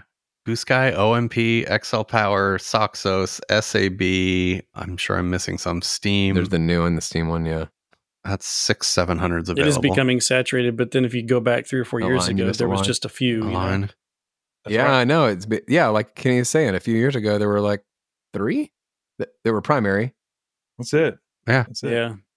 I mean, I we're leaving some we're leaving fucking- some stuff out. We're leaving miniature aircraft. They've been around for a long time, but Yep. Yeah, there's Oh, other eight. Oh, kits, but they're just not as widely used by everybody. And it was a little, some of them are just because of difficulty getting parts or just you know supply Yeah. basically. Soxos, that's nine Yeah, seven hundreds. it's crazy. Um, huh, cool. That's that's got to be good for the hobby. It's great that we have choices, honestly, versus having just a couple of brands. All right, I brought a little bit of news as well. So, FrSky Radios have a Facebook group called the FrSky Ethos Group. Ethos is the name of the software that comes on board their radios. And we noticed kind of a cool initiative on that group to compile a master list of all of the how to videos on the Ethos software which I thought was awesome. And I just kind of wanted to shout this out. So it's not just videos that they as a business produced, it's all of the videos that anybody in the community has produced that are good and accurate. So there's a lot of guys in, and I'm sure OpenTX is probably the same, like these independent content creators that are really digging into these platforms and coming out with cool how to videos. Like, here's how you do you know this unique mixing scenario or here's how you program and add your own custom voices or whatever but anyway they've got this master pdf list they're compiling with the help of the community to basically just have a fac that's video a video based you know faq Mhm. which is awesome i think that'd be great if you know multiple manufacturers in the hobby did that and said hey if you're interested in our product here's all the community created videos on the subject Yeah, that we cool. approve of and did a good job Yeah. um, and speaking of Ethos, keep an eye out for version 1.5 of the Ethos software. That should be coming out sometime in the not too distant future as well. Cool. All right, with that, Kenny, what do you got? Uh, speaking of uh, 700 kits, hardcore pro- rcproducts.com, Tony Whiteside's new store has the, the Steam AK 700 is now available for pre-order. It's 749 US dollars.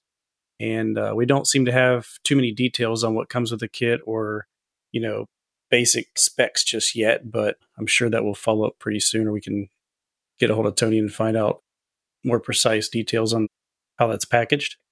In other model new model news, we're starting to see the new Strike 6.1 is a 600 sized helicopter. We have seen it in the hands of some of the team pilots already. We'll be sure to share more details once we get them. Any idea on price or anything? Have you seen anything? It looks like on helihanger.ca, I'm seeing the possible base kit coming with uh, main rotor blades, first RC 600 millimeters, and tail blades 95 millimeter first RC also.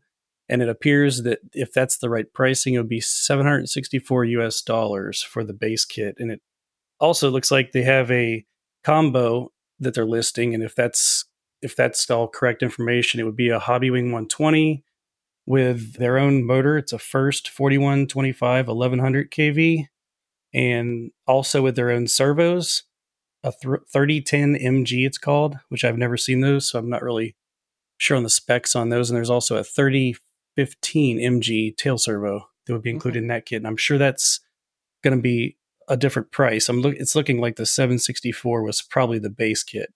Yeah. Yeah, we're we're basically sneaking around finding some websites that maybe are showing some early pricing as they're, you know, putting placeholders out kind of thing. Cool. Thanks, Kenny.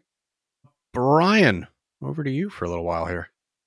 All right. So we can jump back over to Facebook and congratulate the RC Heli Hangout group. They recently turned seven years old. So we just want to say happy birthday to that group and the community of pilots that support it. Uh, That's awesome. yeah. Big woohoo. Big woohoo. Congrats to uh, Frank and Chris. Absolutely. All the uh, administrators, I think Augie's an administrator as well. So it's not easy to to administrate some of those groups, man. So good job for those guys. Yeah, that's awesome. Um, and yeah, you know, the the RC Heli Hangout group was one of the first helicopter groups, I guess, you know, on Facebook. Uh, Yeah. That community, it was definitely one of the first ones I found back in 2019 when I got started again. So uh, it was pretty good to get, you know, join it and see all the the various posts on And all I'm the aware there, there's other ones, but this is the biggest one. Yeah, yeah, exactly. It's the biggest one. There are many others, right? But this was kind of the originator. It's been there for a minute, so congrats to those guys on that. Yeah, most of the Keep stuff up- I see up, is guys. coming from there, or there's one called RC Helicopters. Most of my Yeah. feeds are Heli Hangout, though. I got that one. I got a few scale groups that I've joined, of course, and some F3C stuff. But yeah, I mean, it's it's good to see uh, just a huge community of helicopter pilots on Facebook. Period. So cool. Agreed. In other news, Frank got back down to Miami to get some biscuits and gravy. If anybody saw that, I saw that picture. Nasty. Nastiness. Frank's posted that picture several times. He loves those biscuits. and gravy. He sure does. Hey, it's good shit, man. Hey. I love biscuits and gravy. yep. Oh, goodness gracious. All right. But anyway, so far, UK listeners, right? Midland Helicopters in the UK seem to be offering the good old XL Power trade in special, right? That we've seen since Black Friday up in November. But here's the here's the catch with them though. They're going to honor those prices, those sale prices of the trade in, but you don't have to trade in a bird. But Mm. it's only for what they have in stock, right? So it's kind of this first come first serve basis, right? So if you're listening to this and and and they're still available, jump on the website as soon as you can to take advantage of that special. You don't have to trade in your your your broken bird sitting in the corner of your room, so to speak. yeah, special thanks to uh, Darren uh, Faulkner for for pointing that out to us. He kind of sent us a chat to let us know that. So kudos, thank you, Darren, for that. Also at Midland, they have announced a new team manager. The talented Rob Bingham will be leading the team now. Rob is is well is a well known figure in the UK heli scene, and a talented builder with quite a well kitted shop that includes a variety of fabrication tools. Right, so congrats to you, Rob. So well deserved. When you say Nice. variety of fabrication tools, he's into CNC work and different things like that also. Yeah. Oh, yeah. yeah. yeah. yeah, does a lot of work. Rob's on, pretty big in the community too. I see him post a lot of things up there. So congrats, Rob. Super yeah, custom guy. fabricates a bunch of stuff for nitros, all kinds of Yep. stuff. and gassers. Yeah. Yeah. He's a good dude. Yep. Uh, And speaking of Rob Bingham, and I, we kind of talked about this earlier, if you're thinking of installing the AG01V gimbals in your V control, Rob's got a great video on his YouTube channel that details the entire process. So if you search for Rob Bingham, you'll find it. That's the video I used when I installed mine because I did also pick up a set of those and put them in the new Evo. So give that a look. But while Rob's video this week gets an honorable mention, we want to shout out a different video this week for the Rotor Replay.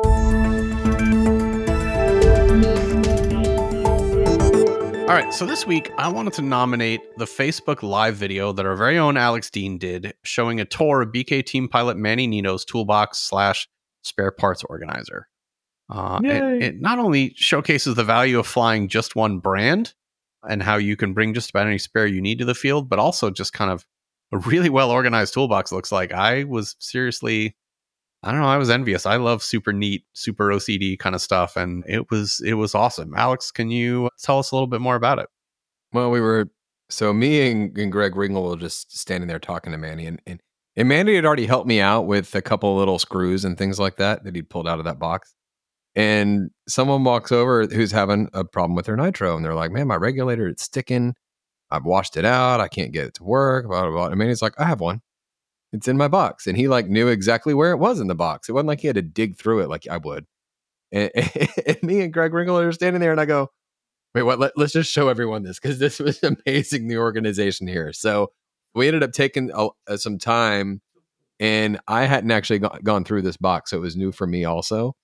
But the way that he has organized things in there, with when you open the lid and there's a magnet that holds the little scissors that you might need easy access to, and things like that, were really unique, really thoughtful, and really smart. Also, I, I, I'm I plan on buying the box that he has and literally copying it to a T because I am not an organizational person. I have to I have to have my wife help me organize my room every once in a while. I'm just a this room is cluttered. It's just disturbing to walk in here. My boxes Uh, start out like organized, and then over time they end up with spare parts poured into them and pieces, and you know they end up disorganized. Even though I start out with organizers and boxes with uh, I think if you do a box like Manny has done, it won't become that because everything actually has its spot. has its place. Yeah, It's and it's not just everything has its place, but everything is very purposeful. The things that you need are there. And if you have someone or you know you're going to be going to an event where someone's going to need something or you want to be able to be helpful, man, this is the thing to have. I was I was super impressed. So we went through it from top to bottom. He opens and shows you little modifications and things that he's made to it, how to make those modifications, where he got the tools. He talks about, you know, the the soldering iron that he uses that runs off a battery. Uh, he has a Dremel tool in there and things like that. So it was You cool. start a business, neat, Neatos, neat boxes or something. Yes. I mean, we already got a name for it. Pr- pretty neat tackle boxes. Yeah, right. I mean, we'd we'd probably pay a pretty penny for that to just be delivered to you, just done. if, Here you I, go. if Manny would would be willing to put, I think the thing weighs weighs quite a bit. If if I could buy that box, I would be happy to pay additional money to have it delivered to me that way. Yeah, yeah. I Yeah. was super impressed. It was awesome. Well done, Manny. Very cool. It was funny Yep. too because we, we we were going through it and there's people standing around like they. I didn't know this was going to be as interesting of a video as it ended up being. So, yeah, it was cool. Yeah, I uh, nice. watching it, I didn't know either, and then I just got hooked. I was like, "Wow, this is cool!" Like as soon as I saw the scissors on the magnet on the lid, I was like, "Oh, this is this is not your regular toolbox." No, You know, what's so funny too? I was sitting there watching as well, and and you guys played off of his last name. You said that's Nito, and I said the same thing, and I was like, "Oh my god!" I started cracking up laughing. So that was pretty cool. I think Uh, anytime anyway. Greg Ringle and I get together, when we feed off each other, just saying stupid stuff, so it works. Uh, you guys did a great job, and I'm glad you showcased it because it, it's uh, worthy of show, being showcased for sure. It was super cool, man. We'll make sure that we go ahead and post a link to that on our uh, Facebook page. Yeah, and shout out Manny, good job, and thank you again. You saved me a couple of times at that box over the weekend. Right on. Brian, any any event news this week? No event news this week. I think you guys kind of concluded out the season at the Winter Bash there in Orlando. Or if there are any others, we don't know about them, which which brings us to the new season. So if if you do have some fun flies that you would like to share with us and have a showcase for you from our show, please give us a shout out and we will shout you out and your show from anywhere around the world, right? We don't care where it's from, not just here in the US, but over in the UK, Thailand. We did the Thailand one. So, so please reach out to us and we will be glad to uh, an- announce that and let the world know of your event. But, you know, it was a great 2023 season. Looking forward to 2024. So, yeah, man, bring it. And Broughton, Is that a word? Could be. All right, guys. So it's that time where you pour it all out on the table right here. You give us your rotor rage of the week.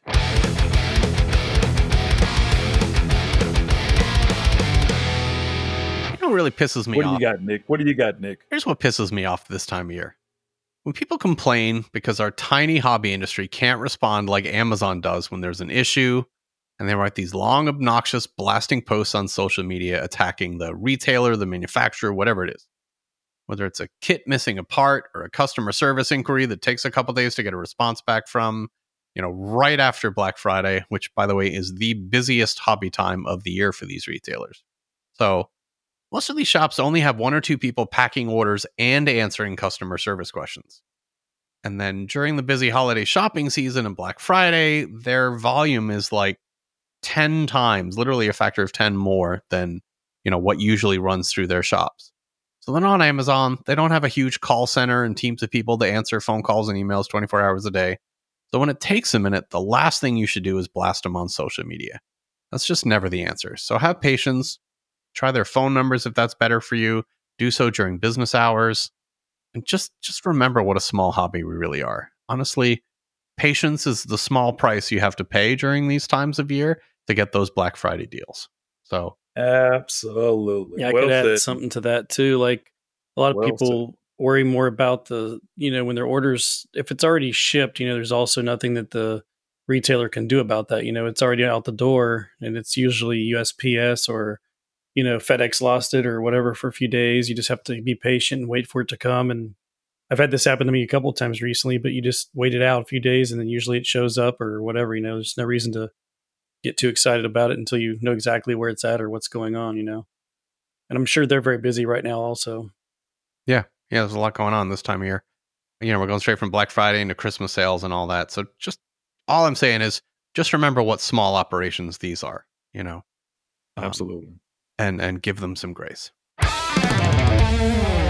All right. That wraps it up for the news this week. If you have something you'd like us to share on the news, or something you want to point out to us to consider for the Rotor replay, or maybe something you're angry about and hope we are too, you can hit us up via email at questions at rotorrevolution.live. And with that, that's all we have for the news this week.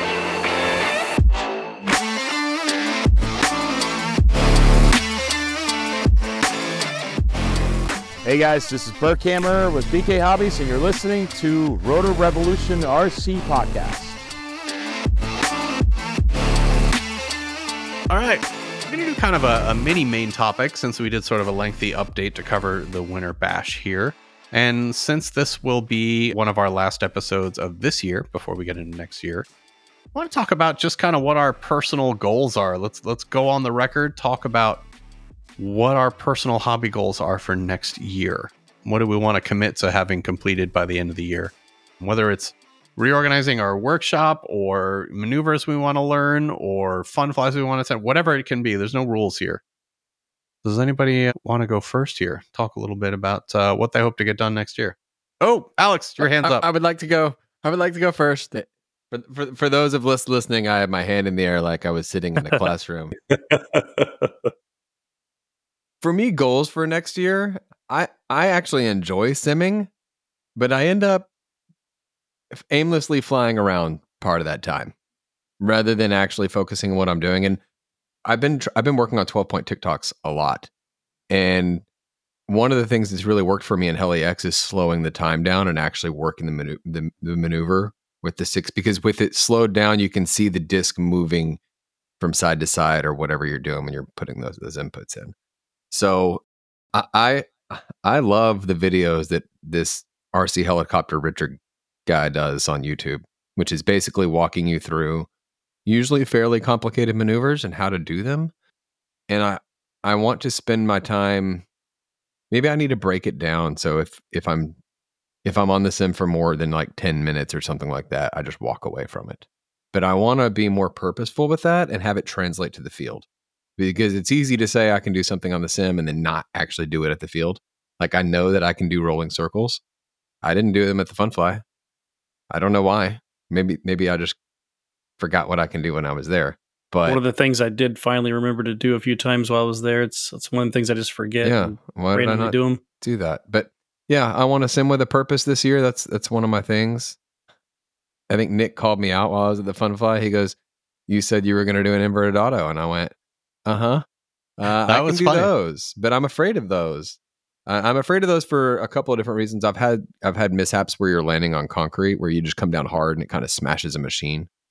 But I need to just get over that. And if you do it, if you can auto, I can auto every every every flight. I could auto and be happy doing it. Well, You I should can- have got me to do one, Nick, because last year I did that in the auto contest. I went way up in the air, went inverted, came flying down real fast, but then I hit hold about halfway down, and I just forgot what I was doing. Like that, I was even in hold, and I was just Oh, gliding along, and I was like, "Uh oh, slowing down way too much," you know. So I had to actually like go almost over the netting there, and then flip it back out of hold and and flip it back over. I still landed, bounced off the heli pad, but it was not what I wanted.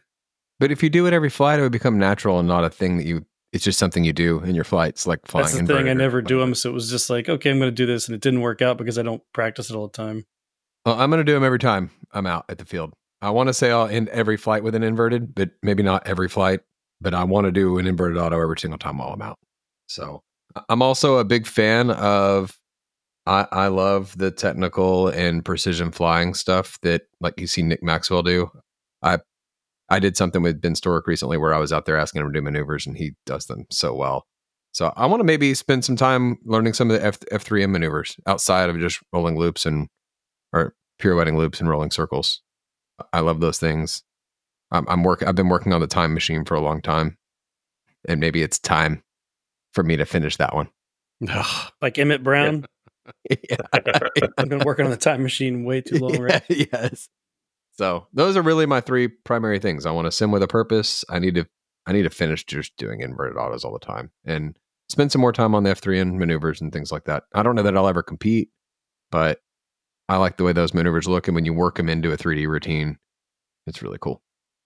Nice. Right on. Sounds like good goals. I like it. Yes. Who's next? Who wants to go?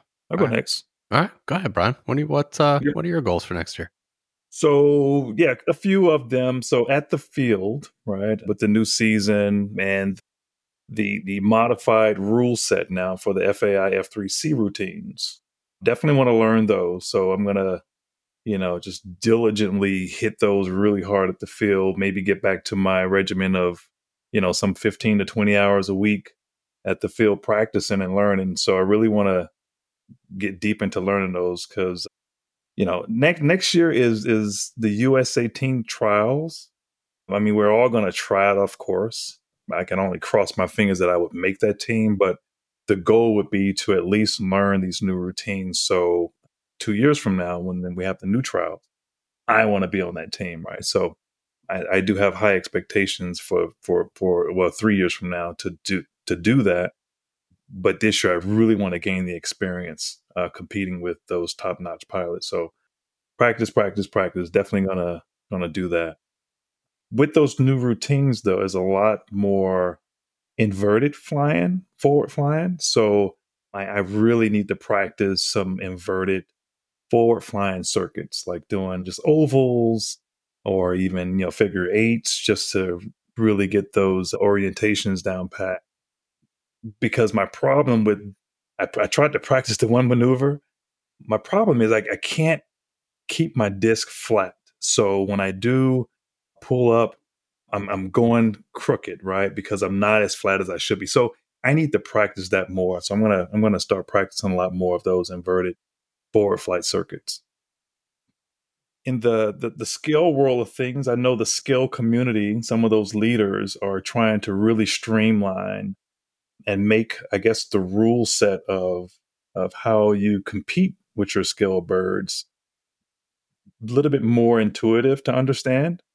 So they've reached out to to pilots throughout the community to to kind of help with that. And so I've been nudged on my shoulders to help out. So I want to help with the scale community leaders and and kind of setting up some of those new rules and all of that good stuff. So that'll be a lot of fun. On top of continue to build my next bird too. So looking forward to that. And yeah, and just, you know, try to attend as many fun flies as possible. Of course, I, you know, have my four that I compete at, and then I normally attend two additional kind of the 3D fun flies. So, you know, you know, a goal of six fun flies per year, even with the competitions, is is where I'm at. So looking forward to that. And then oh, so so on the workbench itself now, talked about building my birds, but yeah, my room, man, it's just it's it's a bit unorganized. So so definitely want to get in here and I've seen some YouTube videos where some guys build some really organized cabinets to put their tools. I want to follow suit to those and and just really organize my room and make it uh, a hell of a lot more better than the way it is right now. Because like now I, get lost in here. I'm like, damn, where is that? You know, I have Q-tips. Like, where are my Q-tips? That they're oh, they're over there in that corner. So I just want to organize my room. So you know, it just it's just better, you know, to build and work on my birds this year. So those are my goals for 2024. I know, man. Sounds like uh, some good stuff and reasonable too. Everybody's goals actually sound like achievable, Yeah, yeah, exactly. which is good. All right, I I'll dig into mine here for a second. So this year, the hardest part about this year has been losing access to the Atlanta RC field, which is my or was my lunch flying spot. So at Winter Bash, when I'm doing my same flight over and over again, there was this moment where I'm like, this is a completely flat progress year. I don't think that my flying really progressed this year. I feel like I entered the year and exited the year with similar flying skill. And that's that's upsetting. It's kind of it's a bummer. So I need to figure out either find a new lunch flying spot and I don't know that that's likely based on you know where I live very much in the city. Uh What's acceptable lunch driving, Nick? uh 15 minutes. Okay, That's my I'm problem. curious. I'm I'm I've I've decided 25 minutes is acceptable because that's the closest thing I got. Well, I guess what I would say is I can't be out of the house more than 2 hours total.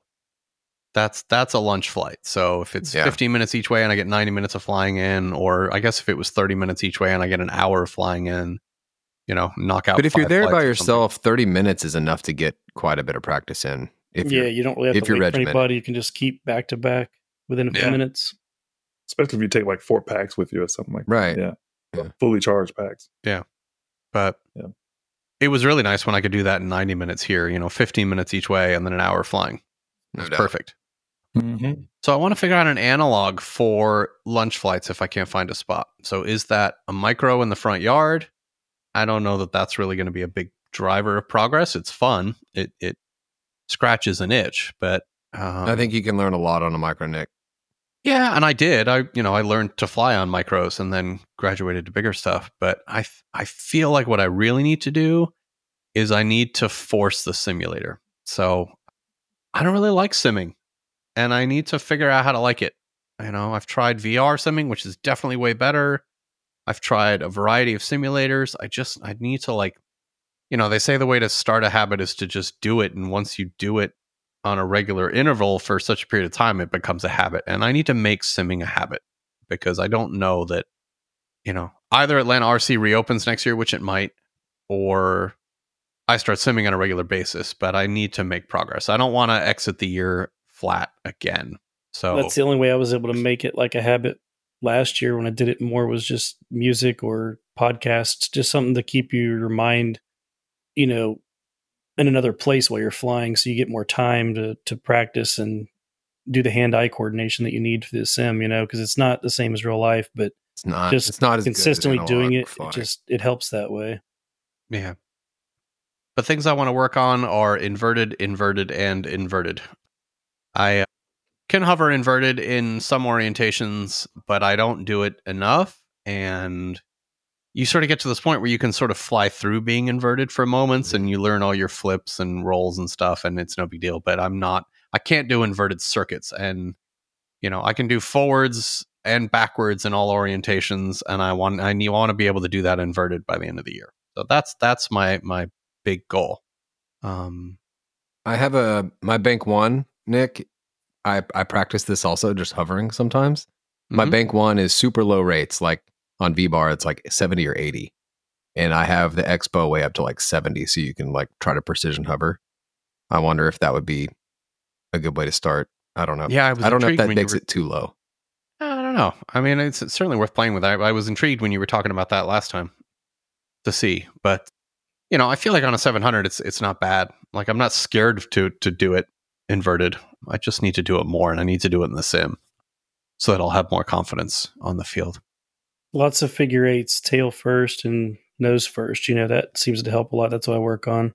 Yeah, Mhm. Kenny's right. That stuff's boring, but because when you when you switch you know direction in the center then you're getting your lefts and rights uh, in both orientations you know nose in or tail 1st and Mhm. that's how we, where you really pick it up but you just have to do it a lot Speaking of that, I enjoyed watching Greg Ringley fly Sunday morning. He did this flight that was basically all figure eights, but at the middle point, he was changing orientations constantly. So he would do all these cool little transition moves, and then he'd be, you know, upright forwards, and then he'd be inverted backwards, and then he'd be, you know, just constantly flipping. And then, and I was like, wow, that does not look boring at all. he's Um, someone that every time I see him, he's better. It's really fun watching that happen. Yeah. So that was cool. And then additionally, I mean, that's the big one, but I'm going to try not to buy any more helicopters unless I sell one first. Um, so I don't want to grow my fleet any. If I want to try something new, then I need to make room for it. And then lastly, on the RS7, which will probably be the only new helicopter next year, maybe. God, I hope so. Maybe I should try a higher head speed build. I've never done that. I always am in this like 1400 to 1750 range on 700s, which I really like. I just enjoy that. But maybe I should see how the other half lives and and you know gear it for 2000 RPM and just have one helicopter I can play around with that and then still have it at 1750. You know, the range could be 1750 to 2000 For sure. and then Yeah. just play around with that. So that's uh that's what I got for next year. We'll see what happens. Kenny, Yeah, what do Kenny. you got? What are you working on next year? goals for next year didn't set too many just was things i could think of off the top of my head was trying to get to other flying events where i can't drive to them so anything you know i mean there's it's not really a distance sometimes just heading west you know is more difficult you know because of the time it takes to go out there. So maybe some West Coast events I would like to get to, or even Northeast, you know, where I'd have to fly. And it's just difficult to drive to some of those really far ones if they're only a two day event, you know, and you don't have enough time to really, uh, you know, just schedule off four or five days to make a two day event each time there is one, you know, if it's super far away. So that brings to the next thing I was looking for is trying to find a larger case to put the helicopters in to do these far off events. And I saw Alex had a nice gun case type thing where it's a rectangle, larger case. And I don't know if I want to go that route or if I want to go like a XL size golf case, you know, where it's got the larger size where you can put the full helicopter in there with just maybe the skids off or the blades off and the boom. So it's easier to pack up. Maybe Alex has some info. He mentioned a few things about it and it looks like his works pretty well. Mine works really well. You can definitely fit more in a golf case than you can mine. But mine is packed so well that if when TSA opens it, it closes. It looks Without- like left to right you have a little more space too, like to put things side by side even. Yeah, yeah. But if, but I guess what I liked the most about it is that when you're traveling with it, for me, you, you that your heart is in that thing that you spent your time building and packing, and I'm nervous about it. And this time traveling, when they opened it, I wasn't freaking out. I was like, well, it's fine. It all it's obvious how it goes back in there. Do you guys do you lock them shut too? I know some people put locks on them or they'll strap them shut with something just to prevent them coming up in, in flight or just by mishandling. Mine's a Pelican style case. It's not coming open, but I do have TSA locks on it that are rifle locks, basically for rifle cases. So mine is uh, an Nanuk 988. If you're interested in what I have, N A N U K, or is it 988? Nanuk 988. That's what I've got. It's not the cheapest case, but it's freaking nice. Nice, I'll check that out. Yeah, Nanuk make great cases. My charge cases on Nanuk, I have a bunch of those too for work. Other goal is to work on the sim as well as everybody else. I think. I mean, that's pretty much a common goal of all of ours to improve each year in our maneuvers and just our flying precision and skill as well. And another thing is flying casual versus uh, flying in center stage. Like I'm, you know, I'm sure you guys do the same thing. You'll be like flying at your own field. And you're just like, okay, I'm doing this, I'm doing that, and then you're flying center stage or just at the event, and you just, you know, like we were talking about earlier, just washes over you and you forget things or you just forget what you were going to do. And I need to work more on that also. You know, just like do more center stage flying or more stuff like that. So I'm back into the groove of doing that instead of hopping up there and okay, people expect this or you know, people are doing this, so I need to focus on that. And then you forget what you were actually going to do or what you do know to do. You know what I mean? Definitely happens. That adrenaline kicks in and it's over. Yeah, that's it. I mean, just regulating the. I it's not. I don't know if it's not really fear. It's just the fact that you're like, okay, Being I'm doing this now. I'm being watched by more people, and I'm not really sure what I want to do now. Yeah. You kind of just lose track. Well, Ken, let me ask you a quick question. I mean, is it can you can you practice a routine so you don't forget what you want to do? Yeah, I know a lot of guys like Kyle Stacey. Then when they do stuff, they really they'll go through a song or two in their head or something, you know, and they Yeah. play it through earbuds, and they're just they pound out flight and after flight just to get that same type of Yeah. um, routine down. And that's that's something I don't do, I guess. So it gets more scattered, and I'm just like Right. not sure what I want to do next step. You know what I mean? So if I can Yeah. get that on handle, I'll be great. I think that's a great goal right there. I want to Yep. generate a routine. Yeah, I think a routine. I mean, if of at least doing things you know, and then maybe at the end or the beginning of that, start out with something that you're working on, or you know, just to piece it together over time. You know, you can keep doing what you know, and then flow into the other things where you can perfect them. A lot of 3D flying or what we're doing is just freestyling it, right? Where it's just whatever happens is what's coming out. But if you could mm-hmm. even have a routine where you know I'm going to do some stuff and then I'm going to do, like you said, whatever, rolling circles. And then I'm going to Yeah. come back and do this. I'm going to do these set things in my flight. That'd be easy to Yeah. Yeah, instead of like pulling out a rolling circle and then just going up and doing something completely different and forgetting where you're at. Yep. Mm-hmm. other thing is another goal is to try to get out and, and like this year I was practicing usually twice a week, but it was never consistent. It would be like one, you know, Monday after work, I get out and do four or five flights, batteries or nitro, either way. I do sometimes I'll take both to the field and do two or three flights on each, which is another inconsistent thing. Maybe I should have a day where it's just electric and then another day where I only fly nitro, you know, so I'm not switching back and forth too much because I do a lot of switching with that and with models themselves. So if I can be more consistent by getting out to the field and doing it the same days to maybe just do it Monday and Thursday or I got a Saturday morning and a you know just two days a week where it's consistency instead of sometimes I'll do two two days early in the week and then I don't fly for five or six or seven days and it's then you're it's spread apart so much that you've already it's almost like starting over again when you go back out to practice the next week you know feels like you haven't flown in so long Yeah, I can relate to that well. Like, but those are my know, immediate goals i'm sure i'll weeks. think of some more Yeah. yeah, right on. Uh, all good goals, man. All reasonable, nothing crazy. I don't know. None of us are trying to make any leaps that are too big. It's stay like. calm and fly on right Yeah, something like that like that. Yeah. And I'd encourage everybody listening to kind of do the same thing. Like spend 10 minutes and try and write down some goals for yourself. Reasonable goals. You know, if you're if you're just learning to hover, maybe pure flipping by the end of the year might be too big a leap. But think 'em- think about them, write them down. And I just emailed my goals to myself so that I can save them. I was gonna say I will save these goals off of the whiteboard here that we use, and then bury them at the bottom of it so that at the end Okay, of so I uh, wanted to. My goals were very vague, and I decided I wanted a tangible. Okay, so I added something Okay. to our whiteboard. I just What want to put add? it in the episode. I added. I, I don't know what these are actually called. Flipping funnels, where you start tail down inverted and flip over into nose down upright and flip back down into tail tail down inverted. wow. That's Yeah, Brian's Brian's oh, hands are moving, and the way my brain is moving right now, which is trying to like I have to mechanically move picture my that. hand at what he's saying. So. Yeah. yeah. yeah Man, so that's doing cool. circles like that yeah. Yeah. Oh, I missed one of mine too, which is I want to have better control of my funnels and I want to get tail down funnels. I'm like really close to tail down funnels. I got nose down down, but I want to get better control. I feel like if I tell myself to change the shape of the funnel, I don't have as good control of that as I'd like. Mhm. RC Helicopter Or- Richard has a great tutorial on that also. Or or I'll I'll drift with the wind in a funnel versus correcting to keep it in the same circle. Yeah. Uh, so I'd like to get better at that as well. All right, so that's uh, our goals for for next year. Looking forward to seeing what happens a year from now.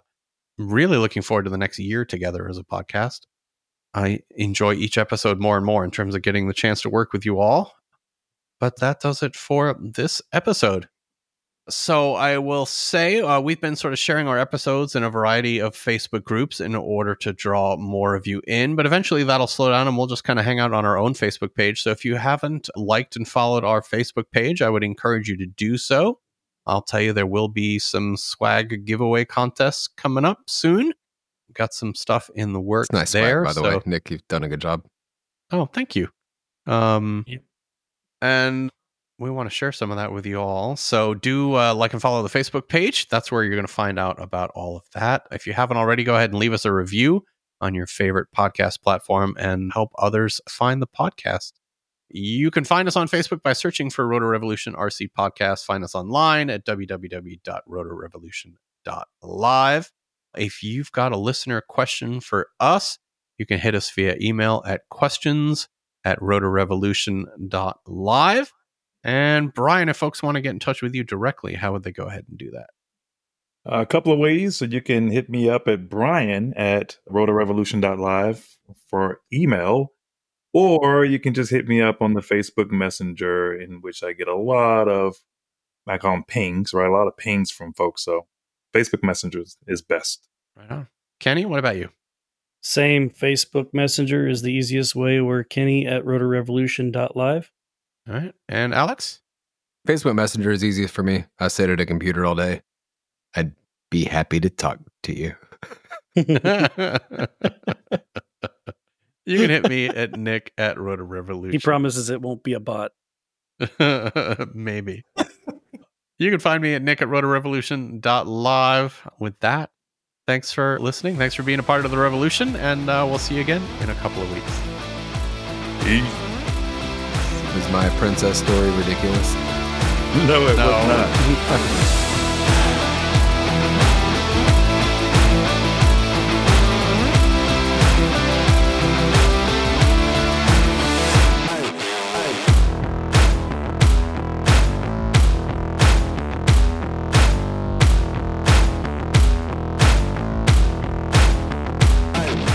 This concludes this episode of the Rotor Revolution RC podcast. To learn more, stay in touch with the team, and to join the revolution, check out our Facebook page at facebook.com slash Rotor Revolution RC podcast, or find us on the web at rotorrevolution.live. Help us spread the word and leave us a review on your favorite podcast platform. For listener questions, advertising inquiries, or to reach out to the entire team, email us at questions at rotorrevolution.live. Thanks for listening.